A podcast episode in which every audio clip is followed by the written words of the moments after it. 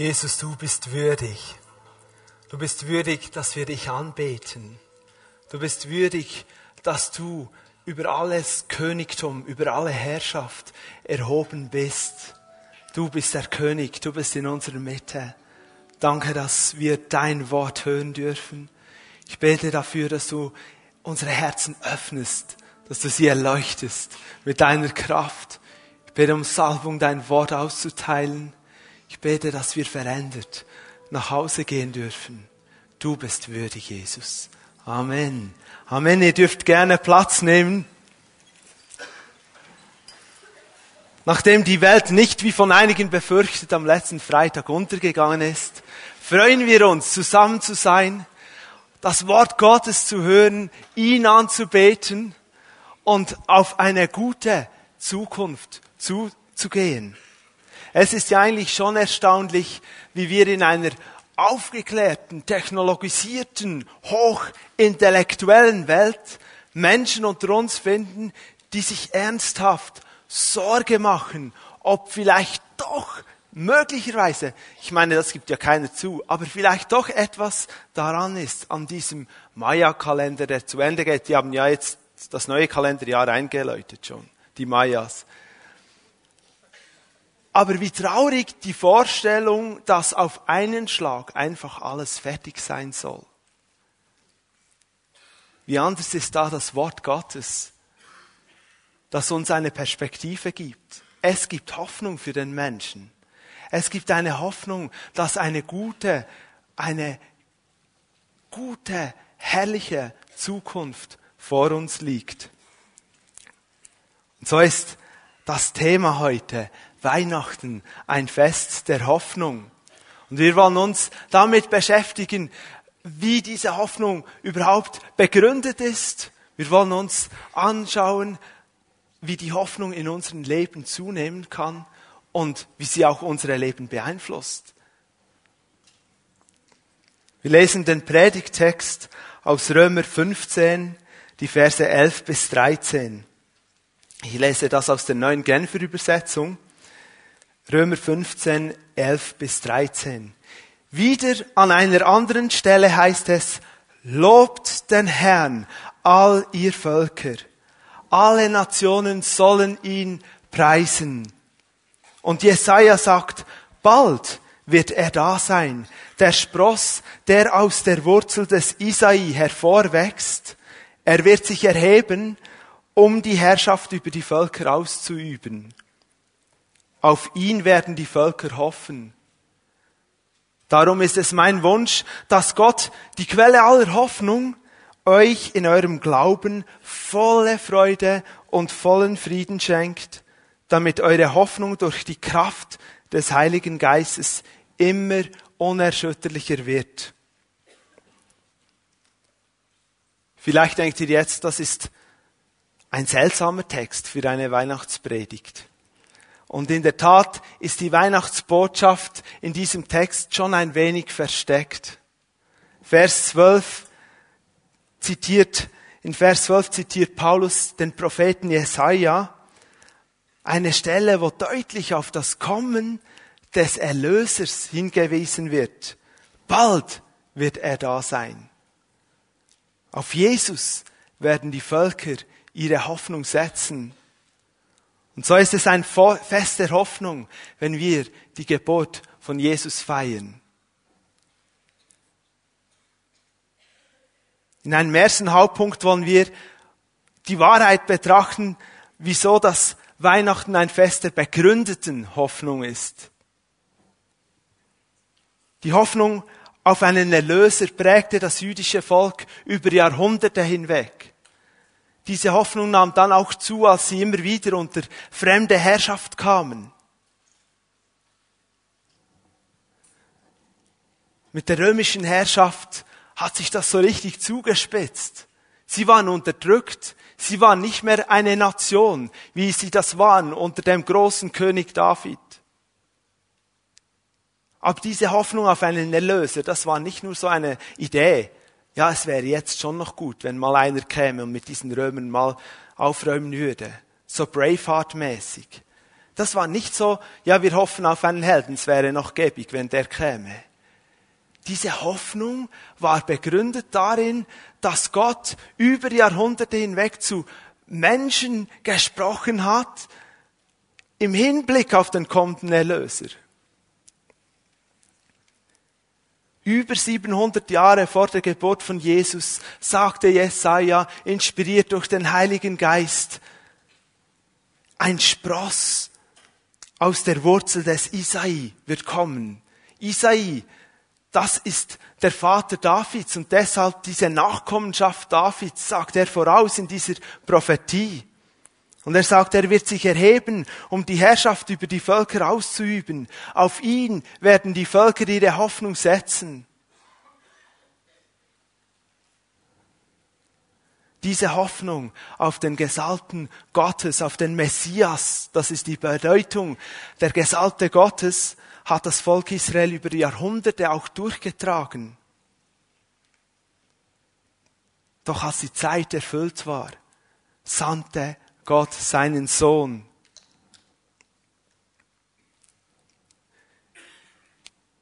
Ich illustriere das ein wenig anhand der Geschichte um Weihnachten herum. Als die Weisen aus dem Morgenland nach ihrer langen Reise ins Land Israel kamen, auf der Suche nach diesem neugeborenen König, machten sie eine logische Überlegung. Wir suchen ihn im Palast des Herodes, des Königs, des amtierenden Königs. Und sie gingen hin und sagten, König Herodes, wir sind auf der Suche des neugeborenen Königs, was ihn natürlich nicht kalt ließ, sondern schockierte, mit ihm ganz Jerusalem. Und er war auch sehr interessiert daran, wer dieser König sein könnte und wo er denn geboren würde.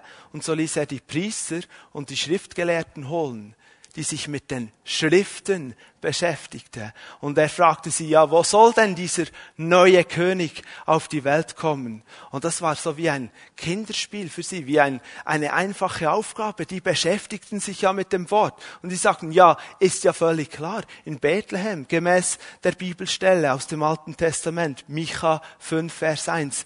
Bethlehem, keineswegs bist du die geringste, die kleinste unter den Städten Judas, sondern aus dir wird dieser Messias kommen, wird dieser König kommen. Die Messias-Hoffnung hat die jüdische Nation geprägt. So auch die Hirten, die lebten mit dem, eines Tages wird der Retter, der Erlöser kommen, der Messias. Und die wussten diese Zusammenhänge, sicher nicht so genau wie ein Schriftgelehrter, aber so einzelne Dinge haben sie verstanden. Und stellt euch jetzt vor, wir haben davon gesungen, wie plötzlich die Nacht hell wurde, die Engel kamen und die Botschaft kam. Heute, ich verkündige euch eine gute Botschaft, heute ist der Retter geboren worden, der Messias in der Stadt Davids. Ich meine, eine Engelserscheinung muss unglaublich gewaltig erschreckend, furchterregend sein. Deshalb haben ja die Engel auch gesagt, fürchtet euch nicht. Die würden nicht Dinge sagen, die nicht nötig sind. Fürchtet euch nicht. Und doch glaube ich, dass wegen dem Inhalt der Botschaft die Auswirkung auf das Leben der Hirten bedeutend verstärkt wurde. Messias, Stadt Davids, Retter, da fing etwas an zu bewegen in ihrem Leben. Ja, kann es dann sein? Ja, die Engel, die sagen es. Ist es jetzt soweit? Und sie haben sich auf den Weg gemacht, um diesen neugeborenen König zu suchen. Noch ein Beispiel. Ein paar Tage nach der Geburt von Jesus brachten Josef und Maria diesen Säugling, wie es das Gebot vorschreibt, acht Tage danach zum Tempel, um ihn vor Gott darzubringen. Und da war ein Mann, ein alter Mann. Simeon war sein Name. Und Simeon war ein Mann Gottes. Er lebte mit Gott und er lebte in der Hoffnung auf den kommenden Erlöser. Und das war ein Grund, wieso der Heilige Geist ihn ansprechen konnte, weil er die Schrift kannte und weil er ausgerichtet auf diese Hoffnung lebte. Und der Heilige Geist hat ihm ein gewaltiges Versprechen gegeben, hat ihm gesagt, du wirst nicht sterben, bevor du nicht den Erlöser gesehen hast. Und jetzt stellt euch das mal vor. Ich meine, wir lesen manchmal so schnell über diese Bibelstellen und dann, wir müssen das uns wie vor Augen malen. Simeon, jahrelang hat er wahrscheinlich gewartet und jetzt bekommt er einen, einen Impuls des Heiligen Geistes. Simon, steh auf. Mach dich auf, geh zum Tempel. Denkt er, okay, geh zum Tempel. Und er trifft zusammen mit Maria und Josef und findet dort das kennt Jesus. Ich glaube nicht an Zufälle, ich glaube an die Führung des Heiligen Geistes. Und das hat Gott so gewaltig organisiert. Und Simeon hält diesen neugeborenen Jungen auf den Arm und sagt, jetzt haben meine Augen den Retter Israels gesehen, jetzt kann ich sterben. Jetzt ist erfüllt worden, was Gott mir verheißen hat. Wir erkennen, dass die Hoffnung dieser Menschen, die auf den Erlöser warteten, sich stark von dem Wort Hoffnung, wie wir es oft in unserem Alltag gebrauchen, unterscheidet. Wenn ich zum Beispiel jetzt sage, ich hoffe, dass es morgen schneit, mache ich mir A unter euch nicht nur Freunde und B ist dies eine sehr, eine Hoffnung, die nicht wirklich eine Hoffnung ist, weil die die Aussicht ist nicht gerade gut, dass es morgen bei uns schneit. Also mit viel Unsicherheit belastete Hoffnung. Aber biblische Hoffnung ist anders. Biblische Hoffnung geht von einer berechtigten Erwartung aus, dass Gottes Rettung, seine Pläne, seine Zukunft wird, gegenwärtig wird, sich erfüllt. Eine berechtigte Erwartung dass Gott tut, was er sagt. Corrie den Boom, die holländische Christin, die während dem Zweiten Weltkrieg versucht hat, möglichst viele Juden zu retten, dass sie nicht umkommen, umgebracht werden, hat es mal so ausgedrückt. Der Herr hat keine Probleme. Er hat Pläne. Darum gibt es im Himmel nie eine Panik. Und auf Erden sind wir zu einer lebendigen Hoffnung berufen. Gott hat Pläne. Er hat einen Heilsplan, einen Rettungsplan. Und Gott offenbart diesen Plan den Menschen durch sein Wort.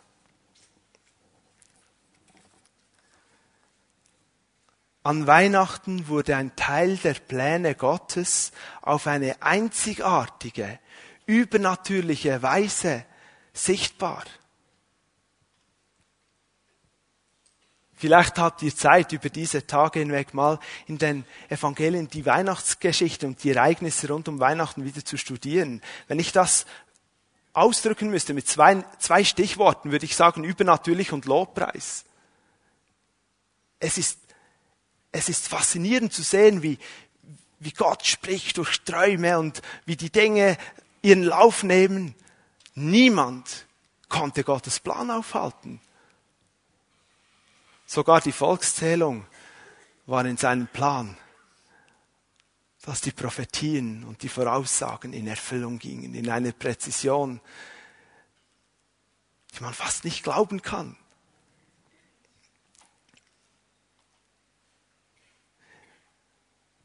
Dinge, die nicht geplant sind, sind eigentlich nur eine Idee. Das Vorhaben mag noch, mag noch so schön sein und, und gut, aber es bleibt eine Idee.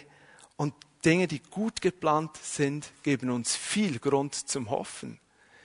Jeder von uns hat sicher schon irgendetwas organisiert, geplant. Seien es ein Geburtstagsfest, Familienferien, ein Ausflug, einen kleineren oder größeren Event, Anlass, Projekte. Einige unter uns sind vielleicht Projektleiter in größeren Firmen.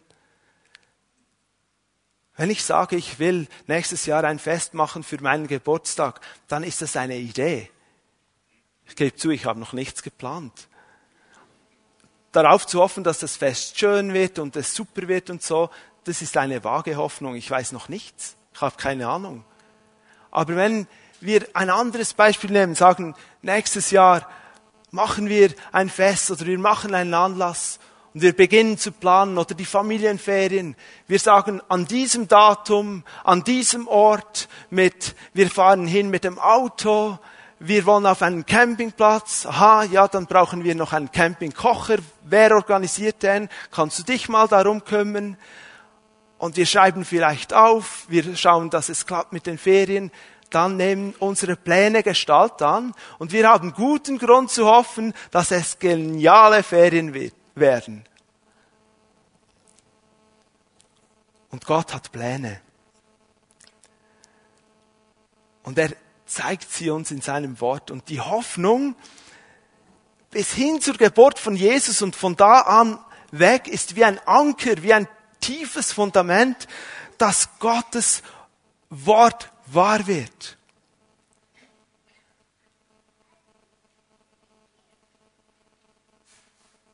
Biblische Hoffnung ist gegründet in seinem Wort.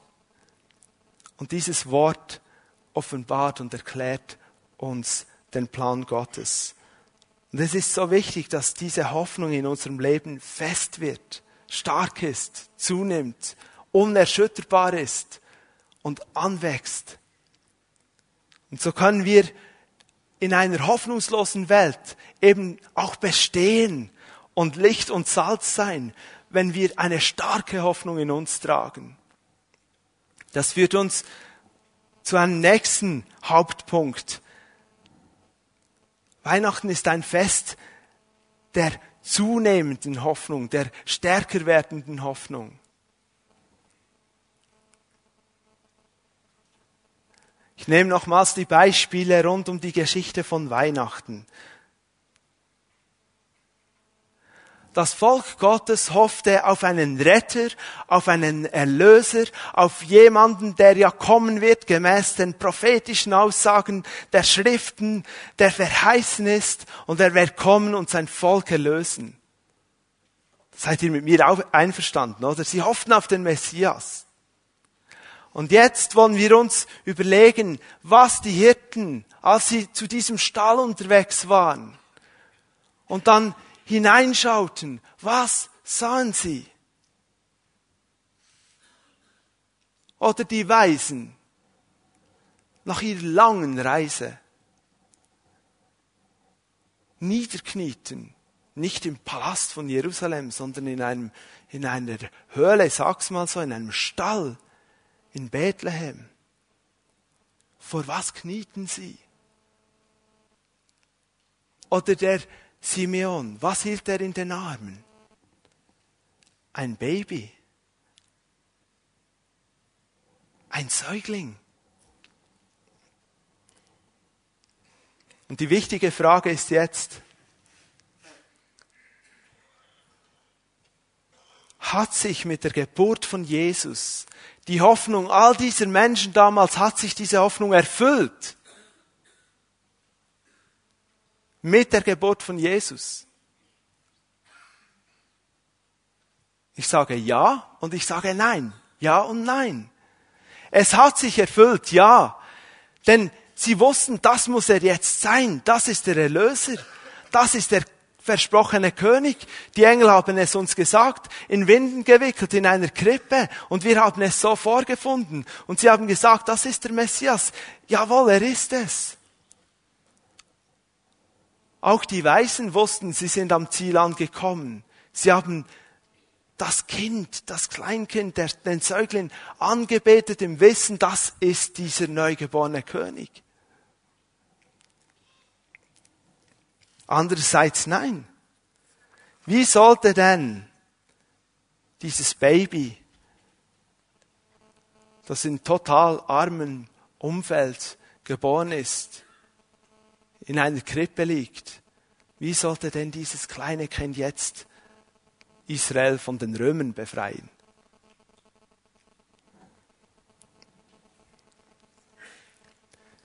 Mit der Geburt von Jesus haben sich also noch nicht alle Verheißungen über den kommenden Messias erfüllt. es gab demnach weiterhin eine Hoffnung. Es ist, es ist einfach die Hoffnung, dass aus diesem Baby mal der Mann werden will, wird, der das Volk Israel eben erlöst.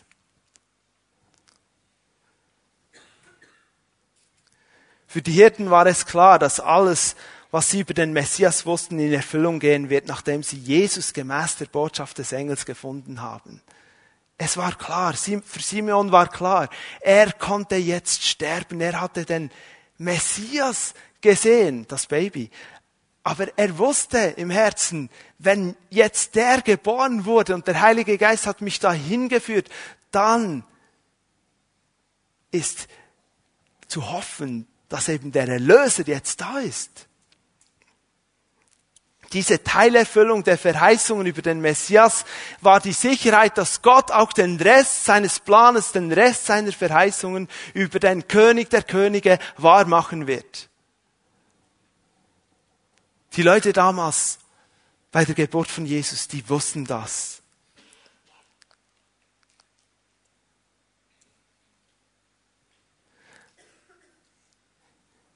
Versuche das mal so zu erklären. Ein Kind hat sich für Weihnachten eine große Wunschliste geschrieben. Aber so zu oberst, wirklich zu oberst steht das neueste Modell von Lego-Technik.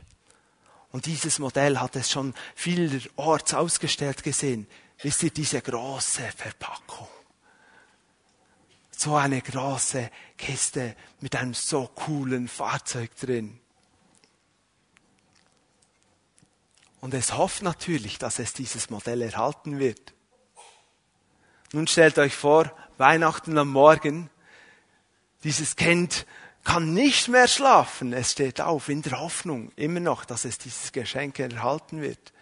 Und es geht ins Wohnzimmer und schaut, ob es schon Geschenke hat unter dem Tannenbaum. Und es sieht Geschenke und es sieht ein schön eingepacktes großes Geschenk. Es ist sich noch nicht sicher, ob es jetzt wirklich dieses Lego-Technik-Modell bekommt, aber es hat sehr guten Grund zu hoffen, dass dieser Wunsch erfüllt wurde.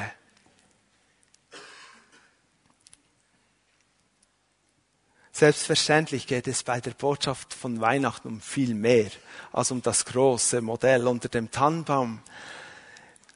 Denn ich vermute, wir würden heute nicht mehr Weihnachten feiern, wenn Jesus zwar auf diese spezielle, besondere Art und Weise mit all diesen Ereignissen, übernatürlichen Ereignissen auf die Welt gekommen wäre, ein gutes Leben gelebt hätte und dann gestorben wäre wie jeder andere Mensch.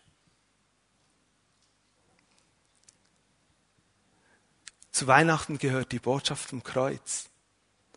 Deshalb finde ich dieses Bild so super. Wir verstehen Weihnachten nicht, wenn wir nicht verstanden haben, warum Gott Mensch wurde. Wir verstehen die Kraft der Botschaft von Weihnachten nicht, wenn wir sie nicht im Licht des Kreuzes sehen.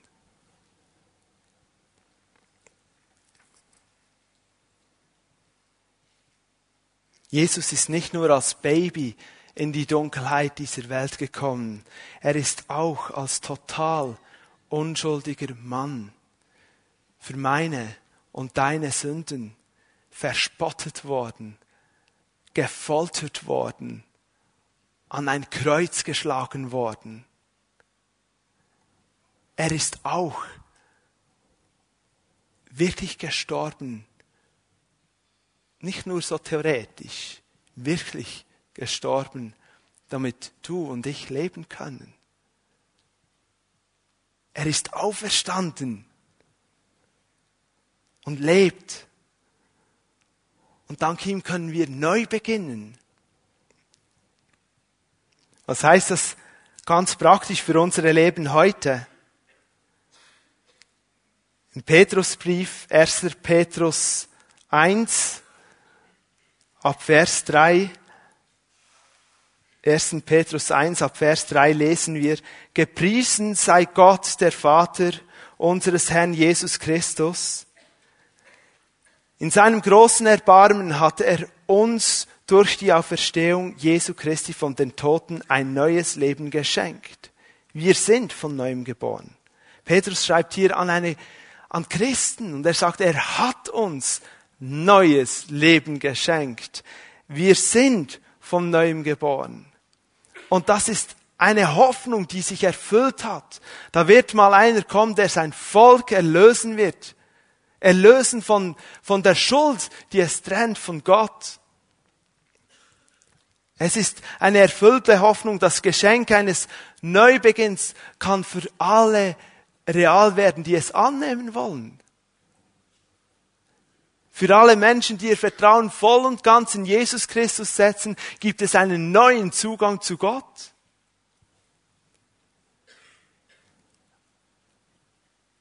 Die Bibel sagt, dass Gott uns in Jesus Christus die Macht, die Autorität gegeben hat, Söhne und Töchter von ihm zu werden, seine Kinder. In Jesus.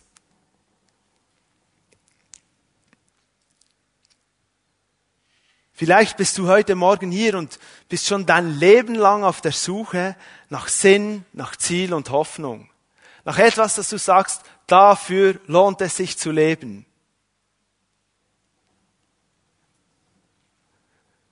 Und es gibt eine Hoffnung, die sich heute für dich erfüllen kann. Es gibt ein Ziel, einen Sinn. Es ist fast so, als würdest du nach Hause kommen nach einer langen Reise, wo du umhergeirrt bist, auf der Suche nach diesem, nach diesem Ding, das dein Leben erfüllen kann. Aber es gibt ein Ziel, eine Hoffnung. Und dieses Ziel ist eine Person. Es ist Jesus. Und ich lade dich heute ein, komm zu Jesus.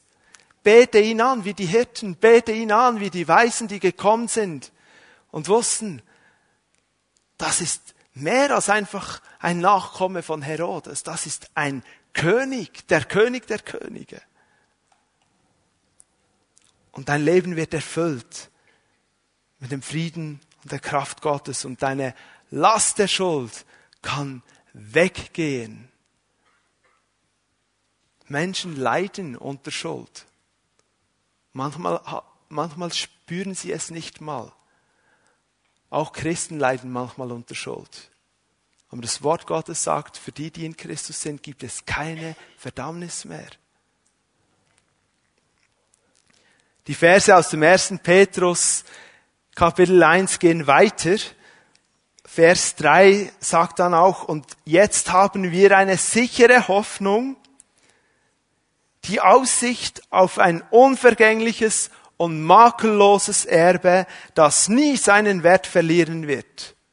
Für alle diejenigen, die an der Börse handeln, unglaublich, diese Wahrheit Gottes, es ist so stark, eben, wir dürfen sie glauben, nie wird sie seinen Wert verlieren. Gott hält es im Himmel für euch bereit und wird euch, die ihr glaubt, durch seine Macht bewahren, bis das Ende der Zeit gekommen ist und der Tag der Rettung anbricht, dann wird das Heil in seinem ganzen Umfang sichtbar werden. Und das ist unsere noch nicht erfüllte Hoffnung, etwas, das noch vor uns liegt. Und jetzt diese Spannung zwischen Dingen, die Gott uns jetzt heute schon geschenkt hat und den Dingen, die vor uns liegen, die noch zu erreichen sind, das, da zieht etwas. Und es zieht eben in die gute Richtung. Wir brauchen diese Spannung. Es zieht uns näher zu Gott hin. Es richtet uns auf, aus auf den Herrn. Es ist wichtig, dass diese Hoffnung auf die Zukunft stärker wird in unserem Leben, weil es sie uns ausrichtet auf Gott. Die Dinge, die schon sind, hin zu den Dingen, die noch nicht sind. Jemand hat mal den Spruch geprägt, das Beste liegt noch vor uns. Ich finde den gut. Wenn wir unsere Leben so leben können, das Beste liegt noch vor uns. Wie nimmt denn jetzt unsere Hoffnung zu? Gibt drei wichtige Gründe und wir finden alle in Vers 13 des Predigtextes. Deshalb lese ich diesen Vers nochmals. Darum ist es mein Wunsch, Römer 15, Vers 13, darum ist es mein Wunsch, dass Gott, die Quelle aller Hoffnung, euch in eurem Glauben volle Freude und vollen Frieden schenkt, damit eure Hoffnung durch die Kraft des Heiligen Geistes immer unerschütterlicher wird. Unsere Hoffnung nimmt zu, erstens durch eine zunehmende, wachsende Beziehung zu Gott, denn er ist die Quelle der Hoffnung. Es reicht nicht zu sagen, ja, ich glaube an einen Gott. Gott wurde Mensch, damit wir ihn sehen, spüren, hören können. Jesus hat gesagt, wer mich gesehen hat, hat den Vater gesehen. Studieren wir doch das Leben von Jesus. Wie war er? Wie hat er gehandelt? Was war seine Ausrichtung? Was waren seine Prioritäten? Wir könnten tausende von Jahren alt werden und jeden Tag etwas mehr über Gott kennenlernen. Einfach eine Sache, eine Sache über Gott, aber jeden Tag eine andere. Und wir würden ihn nicht erfassen. Gott ist groß. Und dieses ihn kennenlernen führt uns zu mehr Hoffnung dann wird die Hoffnung in unserem Leben wachsen. Unsere Hoffnung nimmt auch zu. Zweitens durch das Aufnehmen des Wortes Gottes, denn dadurch wächst unser Glaube. Das Hören von Gottes Wort, durch das Lesen der Bibel kann unser Glaube wachsen. Römer 10, 17 sagt, wenn wir das Wort hören, die Predigt hören, dann wird unser Glaube wachsen. Wenn du kannst, lies mal deine Bibel dir laut vor. Wenn wir Gottes Wort studieren, werden wir seine Verheißungen kennenlernen und sind dann vorbereitet auf die Zeiten der Not. Und wir sagen, ich habe ja schon so oft Gott in meinem Leben erlebt. Er wird auch diesmal seine Verheißung wahrmachen. Und wenn du nicht weiter weißt, dann suche mit einer Konkordanz, bitte den Heiligen Geist um Hilfe und er wird dir ein Wort geben in deine Situation hinein. Du sagst, das gibt mir Hoffnung. Ich habe wieder Hoffnung. Und ein kleiner Tipp, Nimm doch mal ein kleines Notizheft mit, wenn du dein Wort liest, irgendwann am Tag. Notizheft mitnehmen, Bibel aufschlagen und sagen, Herr, ich gehe jetzt mal davon aus, sollten wir eigentlich immer, dass du wirklich zu mir sprichst durch dein Wort. Und es spielt gar nicht so eine Rolle, ob du dann ein paar Verse liest oder ganze Kapitel, aber nimm dir vor, ich will ich will sehen, was Gott mir heute sagt, heute. Und dann schreibst du dir das auf. 23.12. Gott hat zu mir gesagt. Oder das habe ich gelernt über ihn. Oder das ist mir aufgegangen. Oder das habe ich verstanden. Oder da hat er mich korrigiert. Oder da hat er mich herausgefordert. Ich weiß noch nicht, ob ich das schaffe, aber ich bete dafür. Und da kommen Notizen um Notizen. Immer mehr.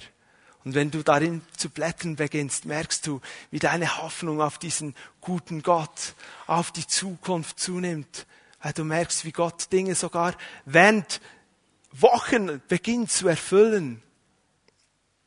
Unsere Hoffnung nimmt zu, wenn wir durch das Wort Gottes im Glauben wachsen. Und drittens, unsere Hoffnung nimmt zu durch das Erfülltsein und Leben in der Kraft des Heiligen Geistes. Gott hat uns wie ein Pfand gegeben, wie eine Bestätigung und hat gesagt, ich gebe dir etwas in die Hand, damit du sicher sein kannst, dass ich alles tun werde in Zukunft. Lesen wir mal 2. Korinther 1, 22. 2. Korinther 1, 22. Dort steht, er hat uns auch sein Siegel aufgedrückt als Bestätigung dafür, dass wir jetzt sein Eigentum sind und hat uns seinen Geist ins Herz gegeben als Unterpfand und Anzahlung für das, was er uns noch schenken will. Eine andere Bibelstelle, Kolosser 1, Vers 27, im zweiten Teil dieses Verses. ihnen wollte er zu erkennen geben, welch wunderbaren Reichtum für die nichtjüdischen Völker dieses Geheimnis umschließt. Und wie lautet dieses Geheimnis? Christus in euch, die Hoffnung auf Gottes Herrlichkeit. Der Heilige Geist in uns, seine Gegenwart in uns, lässt unsere Hoffnung auf morgen, auf übermorgen, auf die kommenden Wochen, Monate und Jahre, auf die Ewigkeit mit Gott zunehmen.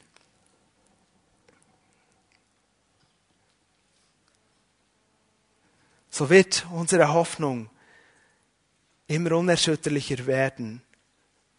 Und so wie die Gott seine Verheißungen durch die Geburt seines Sohnes Jesus wahrgemacht hat, wird er ihm, wird er in ihm, in Jesus Christus auch alle anderen seine Verheißungen erfüllen.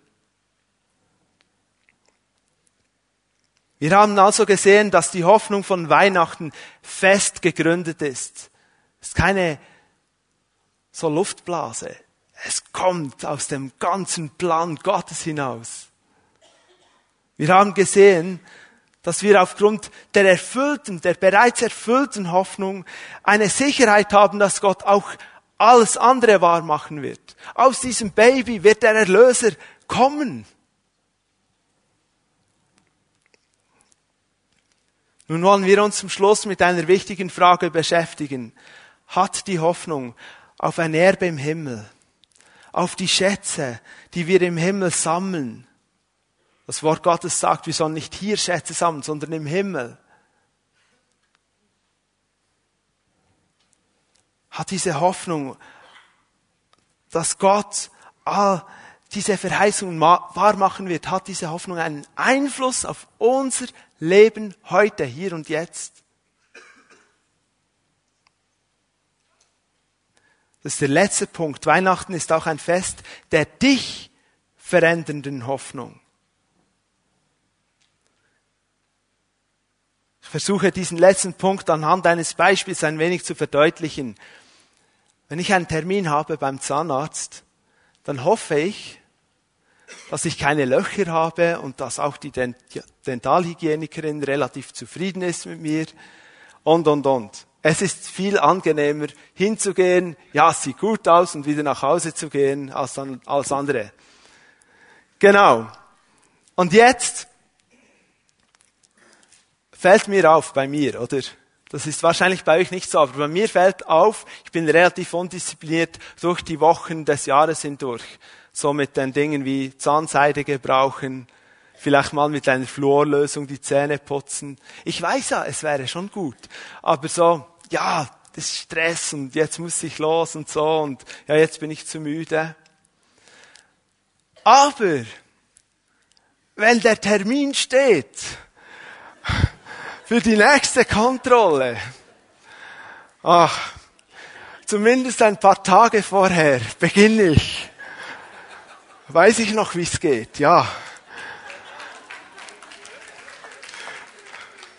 Ich habe gedacht, ich sei der Einzige. okay. Ihr kennt das. Weihnachten bedeutet, Gott ist Mensch geworden. Jesus ist gekommen. Aber Weihnachten bedeutet auch, Jesus wird wiederkommen. Als König der Könige. Es wird niemand geben, der das verleugnen kann. Niemand. Man wird es versuchen, erfolglos.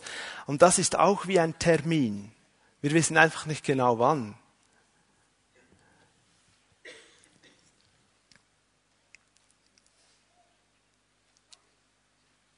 Mit jedem Weihnachtsfest, das wir feiern, nimmt unsere Hoffnung zu. Heute sind wir näher am Zeitpunkt der Wiederkunft Christi als beim Weihnachtsfest vor einem Jahr. Seid ihr einverstanden mit mir? Mit jedem Jahr, in dem ich und wir alle älter werden, sind wir näher an unserer ewigen Heimat. Beeinflusst diese Hoffnung auf die zukünftige Herrlichkeit unserer Leben. hinterlässt diese Hoffnung eine Prägung, ein Umdenken in unserem Leben. Vers 11, Römer 15, Vers 11 sagt, Lobt den Herrn, all ihr Völker. Alle Nationen sollen ihn preisen. Hat diese Aussage etwas mit dir und mir zu tun? Man könnte jetzt sagen, ja, ja, nicht speziell, weil Gott ist ja allmächtig und er kann selber dafür sorgen, dass die Menschen ihn loben und preisen und er, er muss sich darum kümmern, dass die Völker ihn gut finden. Ich glaube nicht. Ich glaube, es hat sehr viel mit uns hier zu tun. Es ist nämlich der Grund, wieso wir überhaupt noch auf dieser Kugel leben.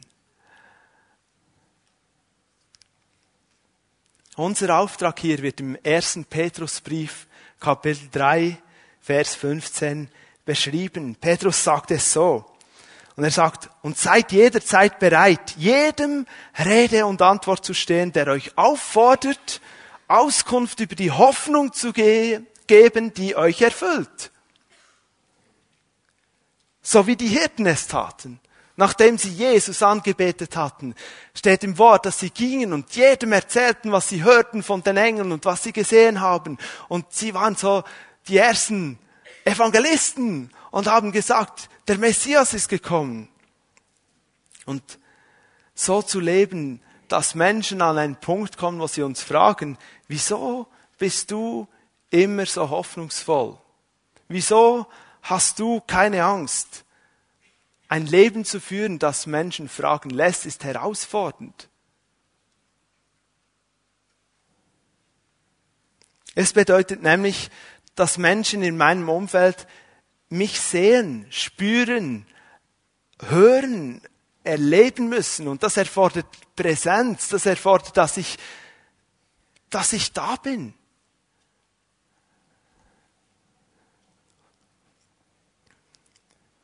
Wie kann ich in meinem Umfeld positiv auffallen? So positiv, dass die Leute mich auffordern, den Grund meiner Hoffnung zu nennen. Durch die Freude, den Frieden, den Gott mir schenkt.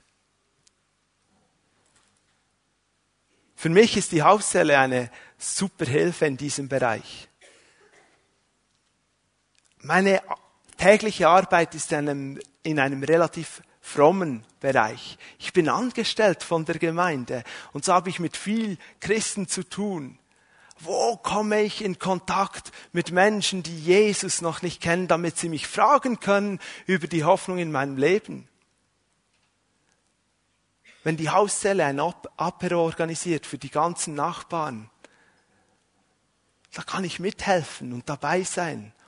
Und es gibt eine gute Möglichkeit, in den Gesprächen mit Nachbarn in Kontakt zu kommen und Beziehungen aufzubauen. Und ich bin so dankbar, dass ich das nicht alles alleine organisieren muss. Es ist die Familie, die gemeinsam die Hoffnung Gottes in diese Welt hinausträgt. hat diese Hoffnung auf Erden, diese Hoffnung, die wir haben, dass es ein Erbe im Himmel gibt, auch auf meinen, meine Prioritäten, meine Zeiteinteilung, meinen, mein Wertesystem, einen Einfluss. Nochmals ein Vers von Petrus aus dem ersten Petrusbrief, Kapitel 1, Vers 13. Petrus sagt, richtet euch daher ganz auf Jesus Christus aus. Lebt so, dass ihr für sein Kommen bereit seid. Bleibt wachsam und besonnen und setzt eure Hoffnung völlig auf die Gnade, die euch erwiesen wird, wenn er in seiner Herrlichkeit erscheint. Was heißt es praktisch? Es heißt praktisch, dass ich nicht ein zweigeteiltes Leben lebe. Es ist nicht so Sonntagmorgen, okay, Sonntagmorgen-Modus, voll ausgerichtet auf den Herrn, weil ich gehe ja in den Gottesdienst. Und Montagmorgen beginnt dann wieder das reale Leben, das andere Leben. Nein, ausgerichtet auf Jesus zu leben bedeutet, dass ich im Montagmorgen sage, Herr, heute jede Arbeit, alle Herausforderungen, die kommen, ich will sie erledigen zu deiner Ehre. Lass mich ein Mensch sein, in dem die, mein Umfeld sieht, da ist Hoffnung. Lass mich ein Mensch sein, der ein Botschafter ist von deiner guten Botschaft. Es heißt auch, dass ich mich in meinen kleinen und größeren Entscheidungen frage, dient das denn dem Königreich Gottes? Wenn ich jetzt dieses tue oder das andere tue, hilft es mit, dass ich in meiner Beziehung zu Jesus wachse, dass ich ihn besser kennenlerne, dass ich ihn mehr erfasse, dass ich ihm ähnlicher werde.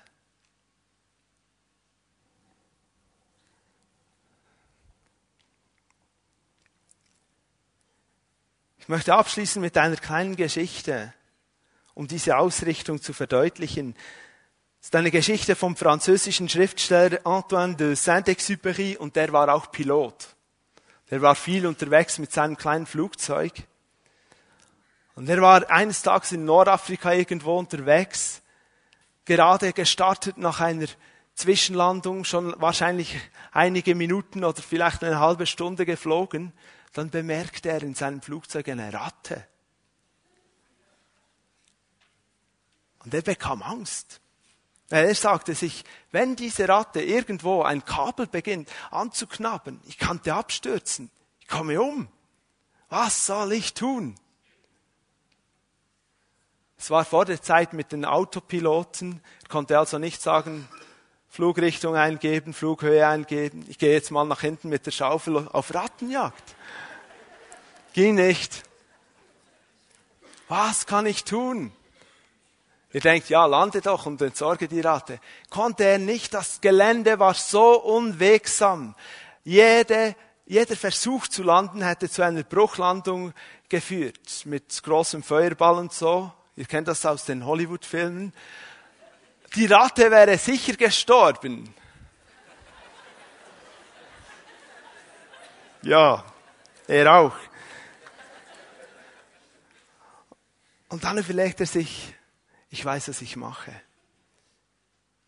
Ich steige auf mit dem Flugzeug. Er fing an, den Steuerknüppel zu ziehen und flog nach oben. Er hatte Sauerstoffmaske dabei. Er sagte sich, irgendwo wird die Luft zu dünn. Zu dünn für die Ratte. Und er schraubte sich hinauf mit diesem Propellerflugzeug bis in eine Höhe, wo er wusste, hier atmet kein Lebewesen mehr. Und bei der nächsten Gelegenheit, wo er landen konnte, landete er und entsorgte die tote Ratte aus, dem, aus der Flugzeugkabine.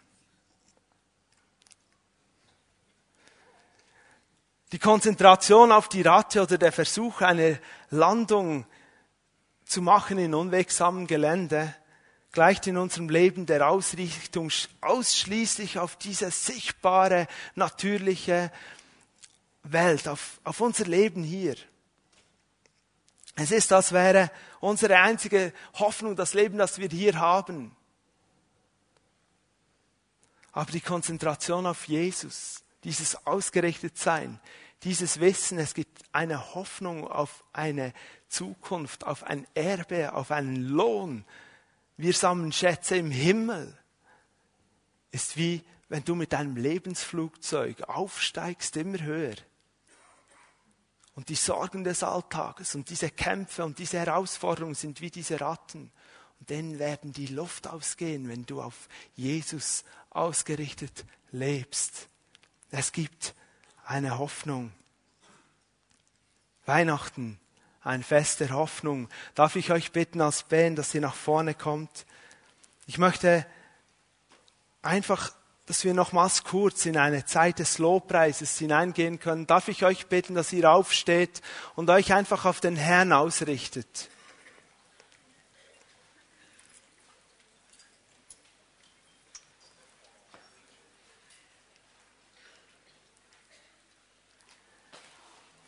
Am Ende dieser Predigt wollen wir uns fragen, auf was gründet meine Hoffnung? Ist meine Hoffnung wirklich in Gott und seinem Wort gegründet?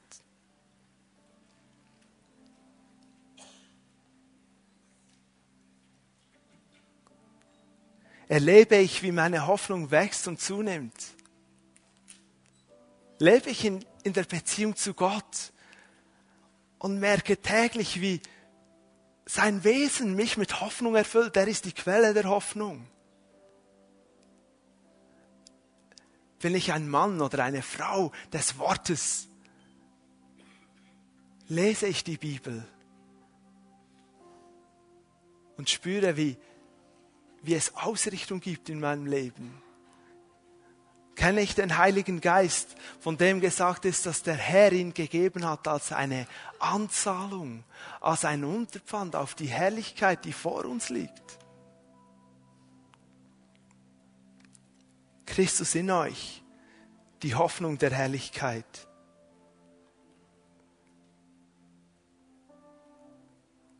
Und versuche ich immer noch verzweifelt eine Lösung zu finden für die Ratte in meinem Lebensflugzeug oder richte ich mein Flugzeug neu aus hin zum Herrn.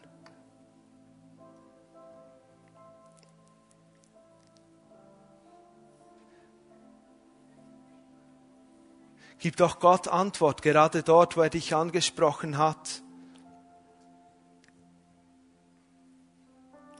Ich möchte auch noch einen Aufruf machen, wenn du hier bist und Jesus nicht als deinen Retter, als seinen König kennst. Vielleicht bist du schon in einigen Kirchen gewesen, in einigen Gottesdiensten und es ist ja gut, an Weihnachten auch in einen Gottesdienst zu gehen, das ist super. Aber für dich ist Jesus einfach so eine gute Person, aber nicht dein persönlicher Retter und Erlöser. Du trägst immer noch deine Schulden mit dir herum. Es belastet dich, Dinge der Vergangenheit, und du kommst nicht klar damit. Meistens schon, aber wenn es ruhig ist, nicht mehr. Dann mach doch diesen Tag heute zu einem Festtag, in dem du den König der Könige in dein Leben einlädst. Er will sich um die Not der Sünde in deinem Leben kümmern.